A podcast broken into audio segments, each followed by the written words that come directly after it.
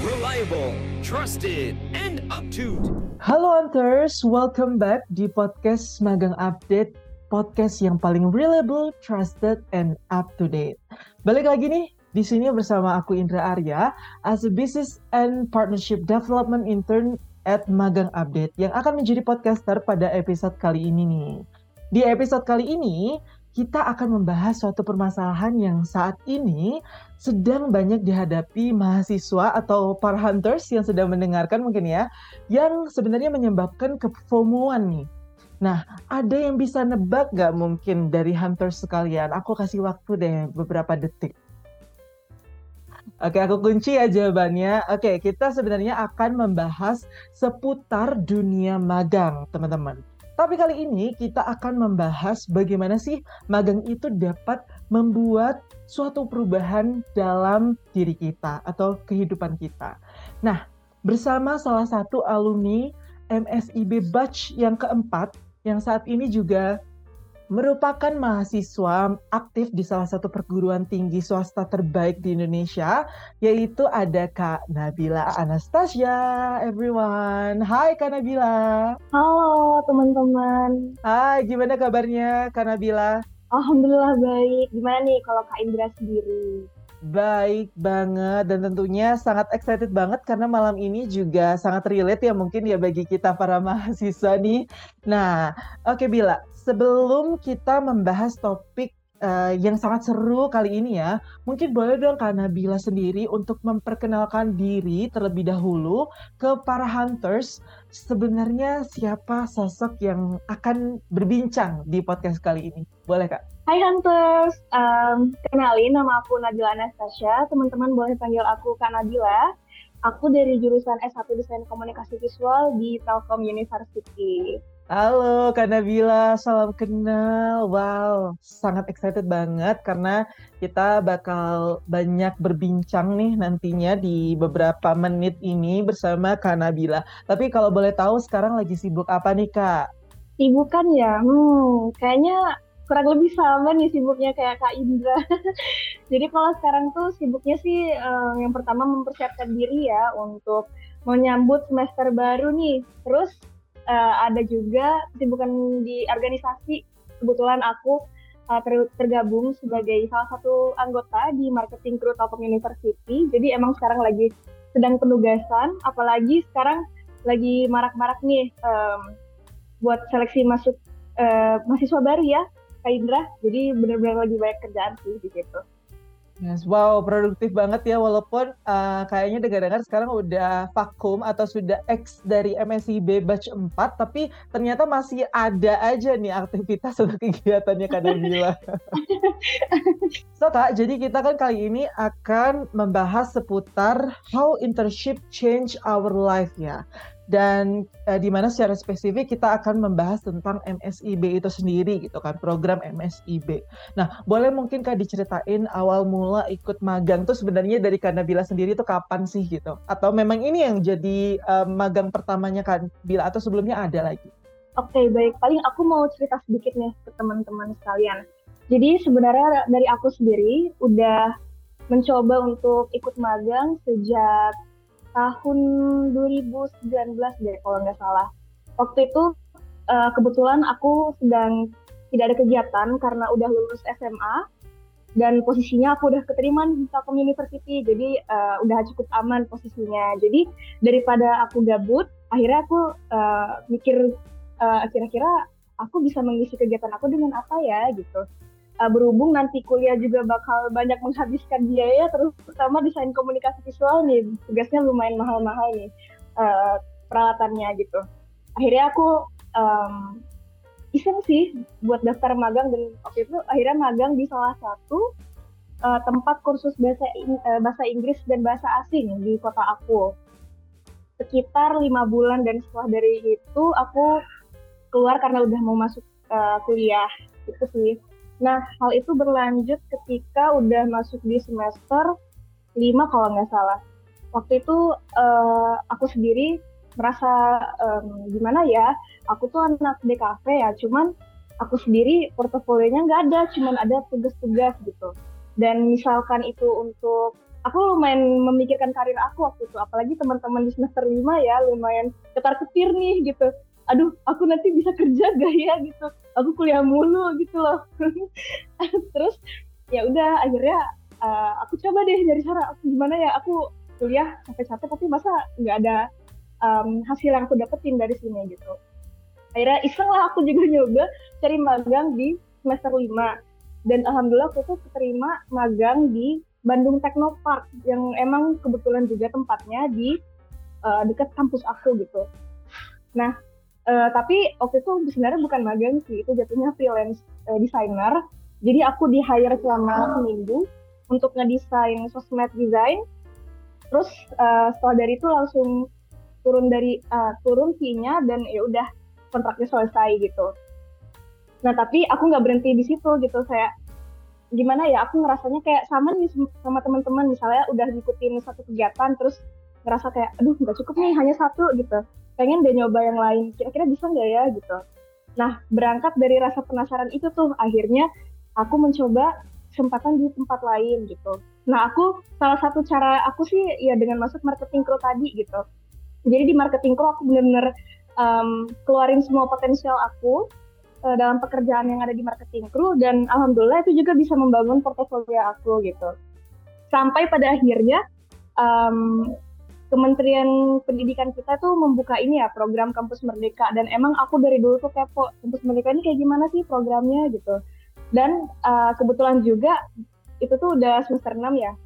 Aku ngerasa kayak aku coba aja kali ya gitu sekali-sekali Kampus Merdeka. Worth it gak ya? tapi lumayan riskan sih kalau misalnya mau nyoba tapi aku kayak ya udahlah cobain aja gitu kayak kalau belum coba belum tahu dan akhirnya aku cobalah untuk daftar ke MSIB tadi gitu. Oke. Okay. wow, journey-nya panjang banget. Berarti memang udah punya prinsip untuk internship itu dari awal kuliah bahkan ya. Jadi memang kemarin pas pandemi-pandeminya gitu kan, pas mau masuk kuliah pun udah mencoba untuk uh, magang di daerahnya Kanabila sendiri gitu. Akhirnya uh, di Bandung pun itu udah mulai terbiasa dengan uh, magang atau internship internship ini. Menarik, uh, udah punya persiapan ya berarti dari awal dan tadi reason-reasonnya juga menarik sekali memang karena uh, apa ya pengen sesuatu yang baru mencoba hal baru dan pengen keluar nih dari zona nyaman kita mungkin sebagai mahasiswa yang cuma uh, kita belajar secara teoritis. Nah implementasinya ini lewat internship itu. Oke. Okay. nah sekarang aku mau tanya kak kan tadi kakak udah nyinggung dikit nih soal MSIB itu di akhir gitu kan program MSIB boleh nggak sih ceritain sebenarnya MSIB yang kita udah mention di poster kita itu sebenarnya program kayak gimana sih? Apa sih uh, eh, MSIB itu? Oke, okay, baik. Jadi kita perlu ketahui sebelumnya ya, MSIB itu magang dan studi independen bersertifikat. Salah satu program dari Kampus Merdeka di mana mahasiswa yang berada di semester 5 ke atas boleh mengambil program tersebut baik magang atau studi independen. Nah, di sini tuh aku kenapa uh, kebetulan waktu itu aku nggak uh, daftarnya bukan cuma magang sih, aku juga daftar studi independen karena aku kalau aku sendiri butuh sertifikasi untuk UI UX.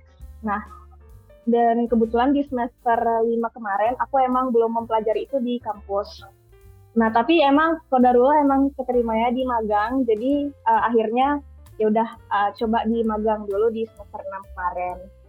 Nah, untuk MSIB sendiri ini sebenarnya lumayan menggiurkan ya buat teman-teman yang ingin mencari batu loncatan nih untuk uh, memulai karir kerja selama apalagi ini masih mahasiswa ya uh, menurut aku pribadi sebagai mahasiswa itu lumayan privilege buat kita. Karena kalau kita misalnya kerja dan buat kesalahan kita masih bisa dimaafkan dengan um, ibarat kata kita tuh masih belajar untuk menjadi seorang profesional gitu. Dibanding ketika kita mencari uh, apa ya namanya pengalaman kerja ketika setelah lulus gitu kita akan udah dituntut sebagai profesional gitu.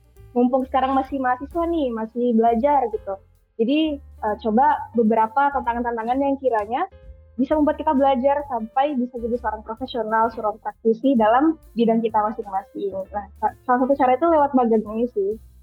gitu.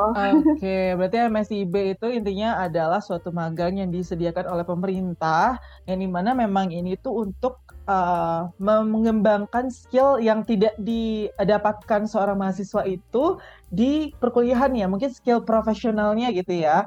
Nah, dan dengan uh, adanya program ini sendiri itu membantu juga uh, mahasiswa menjadi batu loncatannya atau milestone-nya gitu dalam dunia profesional atau karir.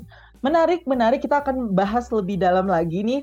Sekarang kita bakal bahas gimana sih sebenarnya alur daftarnya gitu sehingga uh, dari awal sampai uh, mungkin akhirnya Kak Bila kemarin itu keterima sebagai internship di MSIB apalagi Halodoc ya. Nah, internshipnya. Nah, boleh deh ceritain nggak alurnya gimana sih gitu? Kan pasti pada kepo hunters yang di sini. Oke, okay, kalau untuk alurnya sendiri kurang lebih sama ya dengan teman-teman lain yang dari kampus uh, lain di Indonesia. Tapi uh, intinya dari kita sendiri harus buat akun dulu ya lewat uh, website resmi kampus Merdeka menggunakan akun email kita. Tapi aku saranin jangan pakai akun email sekolah ya pakai akun email pribadi. Nah, kemudian uh, lengkapi datanya, terus berkasnya. Kalau berkasnya sih seperti ada SPTJM, ada surat rekomendasi, terus ada juga surat pengantar magang kalau nggak salah ya. Nah, itu tuh ada tiga surat seingat aku. Nah, kalau udah terpenuhi nih dokumen-dokumen tadi dan biodata kita juga udah uh, udah diisi semuanya, boleh tuh kita langsung daftar. Jadi pokoknya kalau saran aku sih ketika mendaftar ketika ada yang buka langsung apply aja gitu. Uh, pokoknya ambil kesempatan sebanyak mungkin untuk memperbesar peluang buat teman-teman. Itu sih dari aku. Oh ya sama juga kalau misalnya nih uh, dari teman-teman kayak aku belajar dari kesalahan aku sebelumnya jadi sebenarnya aku sendiri tuh lumayan gawat ya posisinya karena waktu itu telat minta surat dan uh, eh, MSIB itu udah mau tutup gitu. Dan akhirnya perusahaan mitra yang buka itu tinggal sedikit uh, aku tuh jadi kayak aduh bisa nggak ya aku keterima di perusahaan-perusahaan yang aku pengen ini gitu. Tapi ya udahlah nggak apa-apa kalau misalnya aku keterima berarti emang udah rezeki kalau kalau belum ya belum ya belum aja gitu. Dan ya udah take take apa ya donor take risk aja aku coba tetap daftar dan uh, emang alhamdulillah hasilnya positif gitu. Tapi tetap ini harus apa ya dijadiin catatan buat teman-teman kalau misalnya mau ikut MSIB harus uh, sedini mungkin gitu untuk daftar jangan ditelat-telatin karena lebih cepat lebih baik sih Oke, okay, yes, of course. Jadi kayak memang sebenarnya kalau pendaftarannya, alur pendaftarannya memang sudah lengkap juga di websitenya kan ya, Kabila ya. Terus juga sama saja sebenarnya sama pendaftaran magang-magang lainnya karena memang ini ya uh, konsepnya ya apa namanya magang seperti pada umumnya gitu ke suatu perusahaan gitu, tapi uh, sekarang uh, disediakan oleh pemerintah. Oke, okay, nah kan tadi udah bahas soal in general MS eh, MSIB-nya nih. Nah sekarang kita, uh, aku mau nanya dulu deh, Kak Bila kan tadi itu uh, sekarang kemarin itu merupakan ex MSIB batch 4 ya di Halodoc. Nah uh, waktu itu role-nya jadi apa tuh Kak? Uh, kebetulan waktu di Halodoc tuh aku keterima di role junior graphic designer. Oke, berarti uh, ngurusin desain-desain gitu ya. Apa sih uh, job desk-nya? Boleh nggak uh, spesifikin apa sebenarnya job desk waktu itu sebagai desainer itu? Oke, jadi kebetulan di divisi aku, kreatif marketing itu tuh emang terbagi lagi di dalam. Ada ads, ada um, ada banner, ada yang banner designer, terus ada banner in-app juga desainernya gitu. Jadi kebetulan aku kebagiannya di bagian branding nih, sesuai dengan peminatan aku di jurusan DKV di Telkom. Nah, uh, aku ditarik ke situ karena saat wawancara juga uh, emang dari usernya meminta kayak oh ya udah kalau misalnya anak ini cocok di branding kita akan masukin di branding aja gitu. Itu sih. Nah tapi ini lumayan unik ya di Halodoc. Jadi untuk posisi ini sebenarnya bakal ditempatin di beberapa divisi. Jadi nggak cuma di kreatif marketing ada divisi kodi ada divisi HR juga gitu. Jadi sesuai kebutuhan. Jadi mungkin aja nih misalnya teman-teman uh, misalnya si A keterima di uh, junior graphic designer terus si B juga keterima nih tapi temenan tapi beda divisi bisa aja gitu. Uh, setiap perusahaan mitra bakal punya apa ya punya sistemnya sendiri gitu bakal beda-beda jadi nggak sama gitu. Oke okay, wow menarik. Nah sekarang kita bakal ke pertanyaan yang maybe apa ya jadi suatu pertanyaan yang ditunggu-tunggu sama hunters kalian kayak gimana sih keseruannya gitu kan selama program MSIB ini berlangsung terkhususnya di perusahaan kakak sendiri yang waktu itu Halodoc ya. Nah itu coba dong diceritain sedikit maybe ya ke hunters gimana sih keseruan-keseruannya gitu. Keseruan di Halodoc ya? Hmm, sebenarnya aku nggak bisa menceritakan secara rinci karena aku sendiri juga kerjanya WFH ya. Jadi dari rumah um, karena memang divisi aku uh, mentornya juga mereka WFH hanya dua kali seminggu, dua sampai tiga kali aja seminggu. Uh, dan anak internnya nggak diwajibin buat datang ke kantor gitu. Tapi uh, ketika beberapa kali datang ke kantor dan mengikuti kegiatan secara offline, gila itu keren banget uh, dari segi work environment ya. Dari nggak mentornya, nggak teman-teman internnya, semuanya benar-benar baik-baik banget, sangat welcome, sangat heartwarming banget. Kita ngerasa nyaman gitu berteman dengan mereka, nggak ngerasa threatening nggak kerasa diintimidasi juga gitu. Kayak nyaman aja gitu. Mungkin uh, kalau dari aku sih kayak pernah gini mau, mau datang ke kantor kan tapi lumayan takut gitu. Karena melihat profil teman-teman aku tuh anak UI, anak UB, anak UGM gitu itu lumayan membuat aku tertekan gitu sebagai anak PTS gitu. Tapi ternyata ke sana mereka welcome banget dan hangat banget gitu. Dan aku uh, punya spekulasi sendiri nih uh, soal teman-teman intern yang ada di Halodoc kayak oh kayaknya anak-anak Halodoc ini emang dari segi personality pada mirip-mirip deh. Maksudnya kayak kamu gak sih yang diem-diem terus lembut? Kayak ngomongnya tuh juga nggak yang gimana-gimana paling kayak ngomong kasar tapi wajar gitu nggak ada yang barbar gitu nggak ada sumpah. Jadi aku ngerasa kayak di Halodoc tuh oh gini aku aku ngiranya bakal menakutkan gitu padahal enggak gitu. Ternyata setelah aku lihat juga kayaknya emang dari HR-nya melihat personality lumayan mirip-mirip gitu. Tapi mungkin mungkin aku nggak tahu sih kalau dari tim HR kayak gimana tapi I don't know why aku ngerasa kayak gitu aja kok. Semuanya tuh personality-nya mirip-mirip gitu. Pada dikit ngomong gitu. Jadi jadi kalau duduk makan ya udah diem ngobrol ketawa bentar terus diem lagi gitu loh. Jadi oh lumayan uh, apa ya menurut aku lumayan unik gitu. Tapi seru sih overall. Yes, wow, seru banget kayak ceritanya. Apalagi kalau misalnya di tadi diceritain work from office-nya gitu ya, banyak ketemu uh, teman-teman baru, uh, relasi baru lagi gitu ya. Dan uh, yang ditakutin itu sebenarnya enggak gitu. Nah tapi kalau sekarang dari sisi struggle atau tantangan sendiri tuh apa yang pernah kakak alami selama mungkin uh, in general ya nggak cuma di Halodoc ini tapi internship gitu. Apa sih sebenarnya struggle dan tantangan ini di dunia internship itu kalau dari sisi kakak dan mungkin dari divisi yang kakak geluti belakangan ini? Mungkin dari segi struggle sepertinya kurang lebih bakal mirip ya mau di mana pun tempat kerjanya kalau dari aku sendiri, misalnya aku uh, memang di fieldnya emang di kreatif desain ya. Uh, aku ngerasa kita tuh emang harus bisa fit in dengan lingkungan kerja yang ada yang yang kita tempati saat itu juga. Misalnya aku mau menuntut ABC tuh aku nggak bisa karena ya balik lagi aku hanya anak intern, hanya bisa mengikuti uh, sistem yang udah berlaku di uh, perusahaan tersebut. Itu yang pertama, kita nggak bisa apa ya menetapkan idealisme kita gitu. Harus bisa menurunkan ego. Itu tuh salah satu bentuk kita belajar juga sih untuk menghargai orang lain untuk menghargai peraturan yang ada di situ gitu. Yang kedua struggle sih um, mungkin apa ya capek ya. Kayak capek sih. Capek karena um, ternyata tuh oh ternyata kerja tuh kayak gini ya ini baru magang loh. Gimana kalau kerja beneran gitu. Jadi lumayan lumayan ada apa ya muncul overthinking baru gitu. Aduh aku bisa nggak ya nanti kerja bisa bertahan gak ya gitu. Bahkan even magang doang aku tuh suka menunggu-nunggu kayak aduh ini kapan beresnya sih? Gitu. Tapi alhamdulillah beres aja gitu. Ya terlampaui aja gitu semua. Cuman ya it's it's the struggle ya. Maksudnya bukan aku mau mengeluh gimana tapi emang di situ sih justru di situ letak apa ya kenangannya gitu. Oh magang tuh ternyata aku dulu pernah ngerasa kayak gini ya gitu. Dulu struggle ini ya dulu gitu.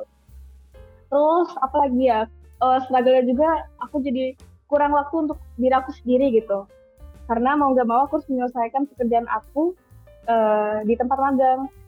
Um, bahkan kalau mau ma mau makan keluar pun aku udah kayak susah gitu nemu waktunya. Itu sih. Dan apalagi ya struggle lumayan banyak sih. Ya sih itu aja sih kalau dari aku so far yang bener-bener kayak aduh bener-bener apa ya menjepit aku gitu loh itu sih.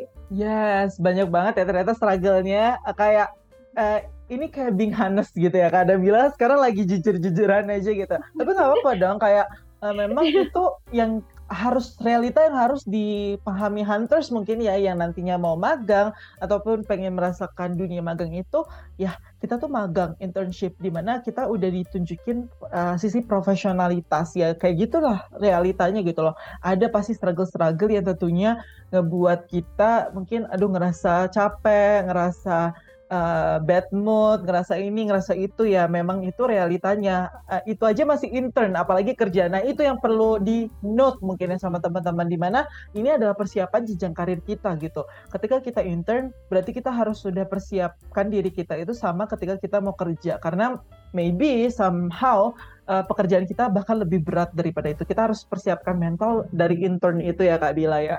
Wow, seru banget. Tadi udah nyeritain Hanes-Hanes uh, struggle-nya. Tapi kalau sekarang aku mau nanya benefit gitu ya. Mungkin benefit dari uh, program magang yang selama ini kakak ikuti, uh, terutama dari MSIB itu apa sih kak? Selain mungkin uh, tadi udah di-mention beberapa, tapi sekarang tuh apa sih benefit-benefit lainnya gitu?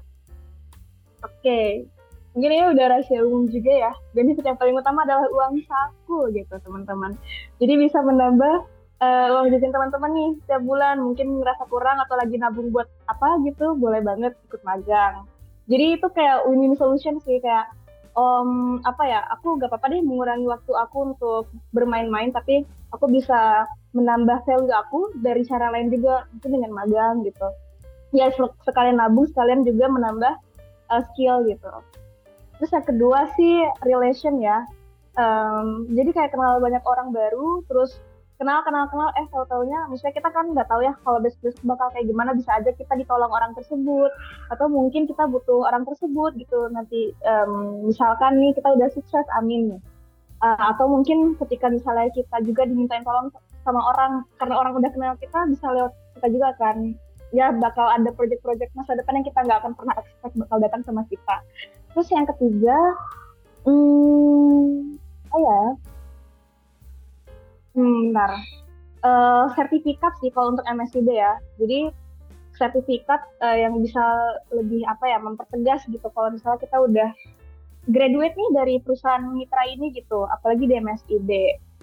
Terus yang keempat itu bisa benar-benar menaikkan jenjang karir kita sih kayak ketika kita taruh di CV itu tuh benar-benar bisa meng-highlight um, apa ya namanya value kita gitu. Oh misalnya nih um, misalnya karena dia uh, alumni M uh, eh, MSIB di Halodoc itu tuh bisa aja uh, menyokong gitu menyokong uh, karir aku gitu jenjang karir aku besok besok seperti itu sih teman-teman. Tapi ini nggak uh, hanya di MSIB sih bisa aja lewat magang-magang lain gitu. Nah kalau magang update kan setahu aku buat ngasih info magang ya teman-teman. Jadi teman-teman sendirian kalau pengen nyari magang nih bisa follow aja magang update gitu. Pasti bakal update gitu. Karena aku beberapa kali juga pernah apply uh, magang tuh lewat magang update infonya dari magang update gitu. Jadi ini apa ya bisa jadi apa ya men, apa ya penolong banget sih buat teman-teman mahasiswa gitu. Gak harus MSIB sih jalannya tapi MSIB tuh hanya uh, apa ya salah satu way gitu salah satu cara gitu yang emang udah disediakan sama kampus sih Yes, that's a lot of benefit yang Kak Bila sebut tadi ya banyak banget manfaatnya mulai dari allowance, uang saku, terus juga dari relation, dari gimana ini bisa membranding diri kita, meningkatkan value kita dan masih banyak lagi sebenarnya value yang kita dapatkan gitu ya. Tapi sekarang kalau dari judul sendiri kan kita bakal membahas itu gimana sih sebenarnya magang ini terutama dari sisi MSIB ini mengubah hidup kita, change our life gitu. Kalau dari perspektif atau sudut pandang Kak Nabila sendiri, apa sih pandangan kakak terkait dengan MSIB ini mengubah hidup kakak sendiri? Apa tuh kak? Um, yang paling benar-benar um, mengubah hidup aku ketika ikut MSIB, yang pertama sih skill aku nambah banget asli. Jadi ada hal-hal yang nggak aku pelajari selama kuliah aku temuin di uh, magang ini gitu. Terus yang kedua aku jadi tahu gitu, oh ternyata kok di startupku kayak gini ya work environment-nya? Aku jadi paham gitu workflow-nya kayak gimana. Terus uh, oh ternyata sense-nya tuh kayak gini gitu kalau untuk divisi A divisi B gitu. Ternyata kita harus uh, oh ya kita juga jadi belajar apa ya bisa menimbulkan apa ya kayak harus mengeluarkan kepribadian kita yang seperti apa gitu. Kalau di kuliahan kan ya udah karena semuanya teman-teman ya udah kita being fan gitu. Kalau di tempat kerja sih kita nggak bisa kayak gitu gitu. Sedang, uh, karena kita bakal ketemu banyak orang dan juga bakal menghadapi banyak hal gitu. Jadi kayak benar-benar belajar banget sih dari segi psikologis men, ya, pokoknya secara mentally dan fisikal itu kita benar-benar belajar banget. Um, terus uh, itu sih yang paling benar-benar menyokong sih um, sangat-sangat mensupport di CV ya. Jadi kalau di CV itu yang bisa jadi hal yang terbesar aku karena so far um, magang di Haldek ini yang benar-benar uh, the biggest for me gitu. Dibanding magang-magang aku sebelumnya. Seperti itu sih Kak Indra. Yes, skill. Itu teman-teman yang penting gimana skill kalian terasa karena kan memang kita dituntut untuk kerja profesional. How can we solve the problem uh, dari suatu perusahaan itu secara real gitu ya?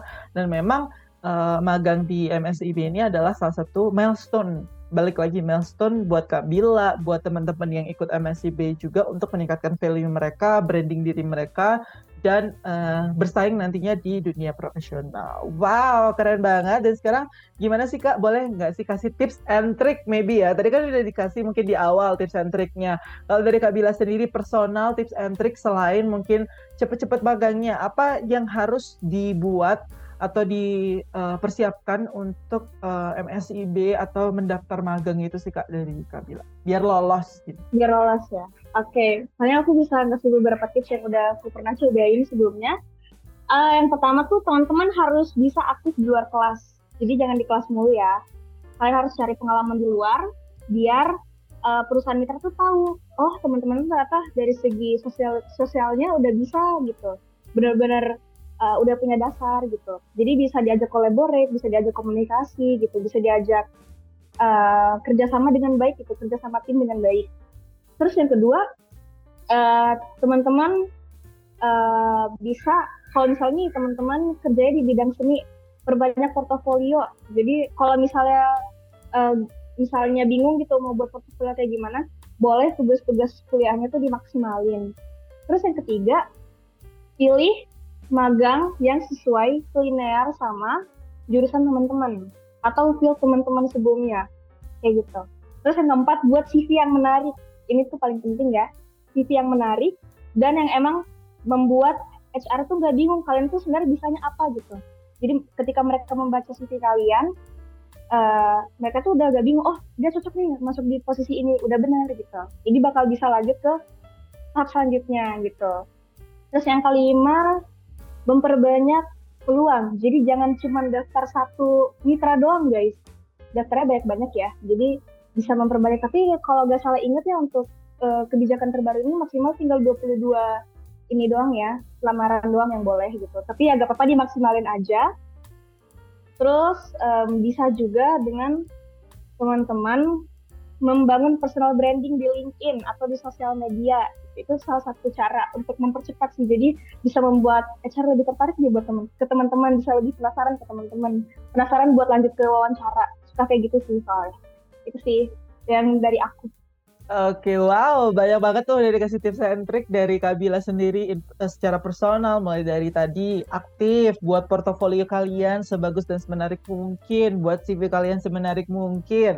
Jangan lupa maksimalin setiap kesempatan kalian apalagi banyak deh pokoknya ya dan pastinya aku juga bakal implementing uh, di diri aku juga dan juga hunters jangan lupa untuk selalu diterapin itu karena memang itu relate banget sih sebenarnya sama persiapan gak cuma magang sebenarnya dalam karir kita nantinya atau profesional kita nantinya. Oke Kak Bila, nah sebelum kita mengakhiri nih, boleh dong dikasih closing statement terlebih dahulu nih ke hunters yang lagi dengar sekarang apa sih uh, sebenarnya statement yang bisa dikasih atau nasihat yang bisa dikasih nih buat para hunters yang saat ini sedang mendengarkan podcast Magang Aktif? Paling closing statement dari aku ke teman-teman, jangan pernah takut untuk mencoba dan memulai.